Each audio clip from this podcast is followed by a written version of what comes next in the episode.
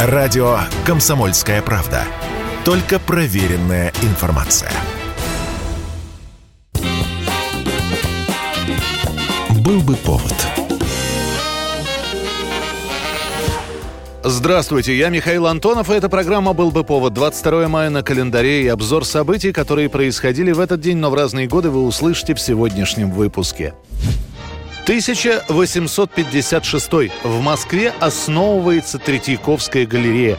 Основателю Павлу Третьякову на тот момент всего 24 года. Он сын предпринимателя и с деньгами трудностей не испытывает. Отцовское производство приносит Павлу и его брату Сергею неплохой доход.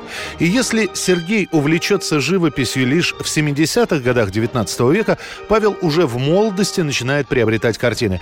22 мая он покупает первые две работы, которые положат начало коллекции. Это «Искушение Шильдера» и «Стычка с финляндскими контрабандистами Худякова».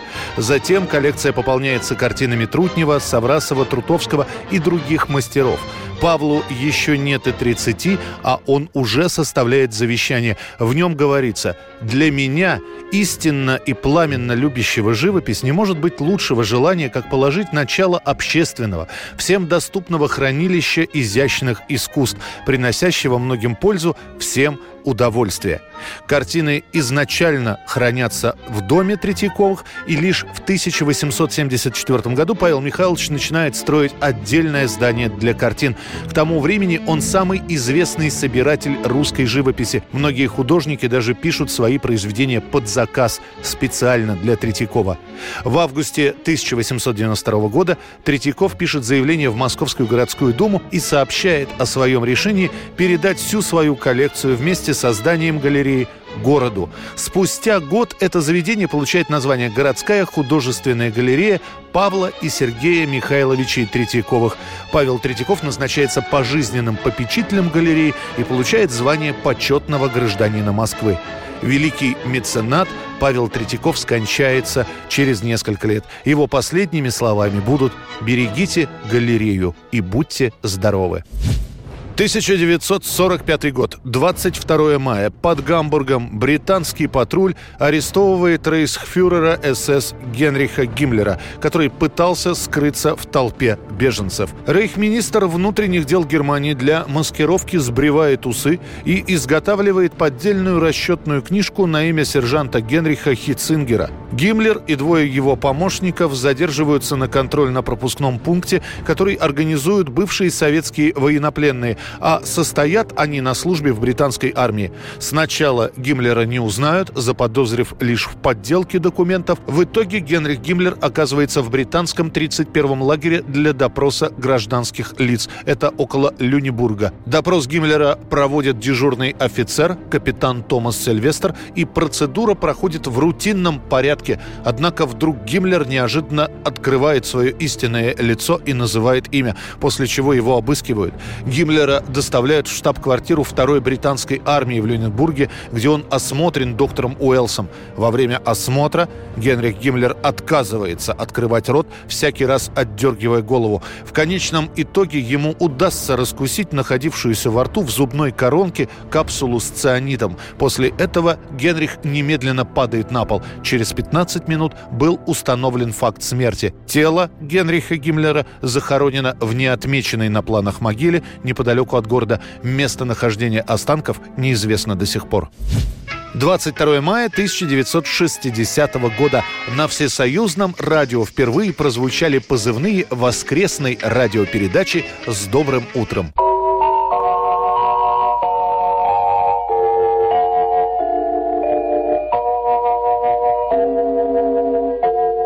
Программа выходит по воскресеньям и является чисто юмористической. Причем решено делать не просто передачу, в которой можно было бы споставить номера Мироновой и Минакера, Райкина и других артистов разговорного жанра. Каждый выпуск сочиняется и пишется отдельно. Свой творческий путь, как писатели-юмористы, в программе «Доброе утро» начинают многие авторы. Отдельные истории выбираются из журнала «Крокодил» и играются специально приглашенными актерами. Причем желательно узнаваемыми по голосу. Главную роль в формировании будущего писателя играет природа, а в формировании украинского писателя еще и ночь, луна, верборязка, картофель, конопли, бурьяны.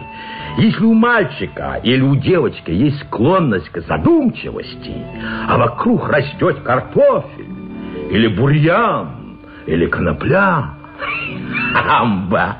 Так и знаете, из ребенка выйдет писатель. Сама по себе передача абсолютно беззубая. Здесь нет острой сатирической направленности, как в киножурнале «Фитиль». Главная задача – развлечь слушателя. А песня «С добрым утром», которую специально для передачи исполняет Марк Бернес, на долгое время станет визитной карточкой программы. Она просуществует на всесоюзном радио 35 лет. Воскресенье, день веселья.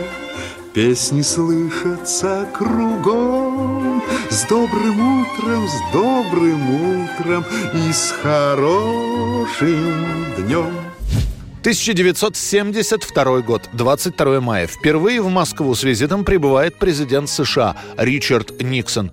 Президента во Внуково встречают Косыгин и Подгорный. По ходу следования президентского кортежа по улицам Москвы нет традиционных радостных колонн с флагами двух стран. Москва как бы намекает, что Советский Союз осуждает действия Штатов во Вьетнаме. Причем до последнего момента сам визит висит на волоске. США наносят бомбовый удар по Ханою, и встает вопрос за несколько дней до прибытия Никсона о целесообразности встречи вообще. Пока идут переговоры в Кремле, супруги Никсона, Пэт, показывают школу с преподаванием на английском языке, катают ее на московском метрополитене, водят в цирк и в Государственный универсальный магазин. Советские руководители и президент США с супругами под вечер посетили Большой театр, где давали «Лебединое озеро». Президент Никсон is met by President Podgorny, Premier Kosygin and Foreign Minister Gromyko. В ходе визита, как сообщают газеты, были подписаны документы исторического масштаба по поводу ограничения стратегического вооружения и даже по поводу старта совместной космической программы «Союз-Аполлон». Сами же лидеры двух стран, Брежнев и Никсон, обмениваются подарками. Брежнев дарит Никсону катер на подводных крыльях, а Никсон Брежневу автомобиль «Кадиллак Эльдорадо», о желании иметь который генсек заранее сообщил американскому президенту через посла СССР в Соединенных Штатах. 22 мая 1995 год. Минюст России регистрирует Всероссийское общественное движение «Наш дом Россия». Новое движение, а после и партия, основывается по инициативе Бориса Ельцина. За месяц до этого на встрече с депутатской группой «Стабильность» Ельцин говорит о том, что в рамках подготовки к выборам отдал поручение председателю правительства Виктору Черномырдину и председателю Государственной Думы Ивану Рыбкину создать два политических блока. Они в будущем являлись бы субъектами планируемой системы правоцентристской и, соответственно, левоцентристской. В тот же день о своем намерении создать и возглавить избирательный блок правоцентристов заявил Черномырдин. Новая партия привлекает крупнейшие корпорации на тот момент – Вяхиревскую «Газпром» и металлургическую промышленность в лице Олега Сосковца. Новая партия активно снимает рекламные ролики и агитационные клипы. Мы отвечаем за свои слова.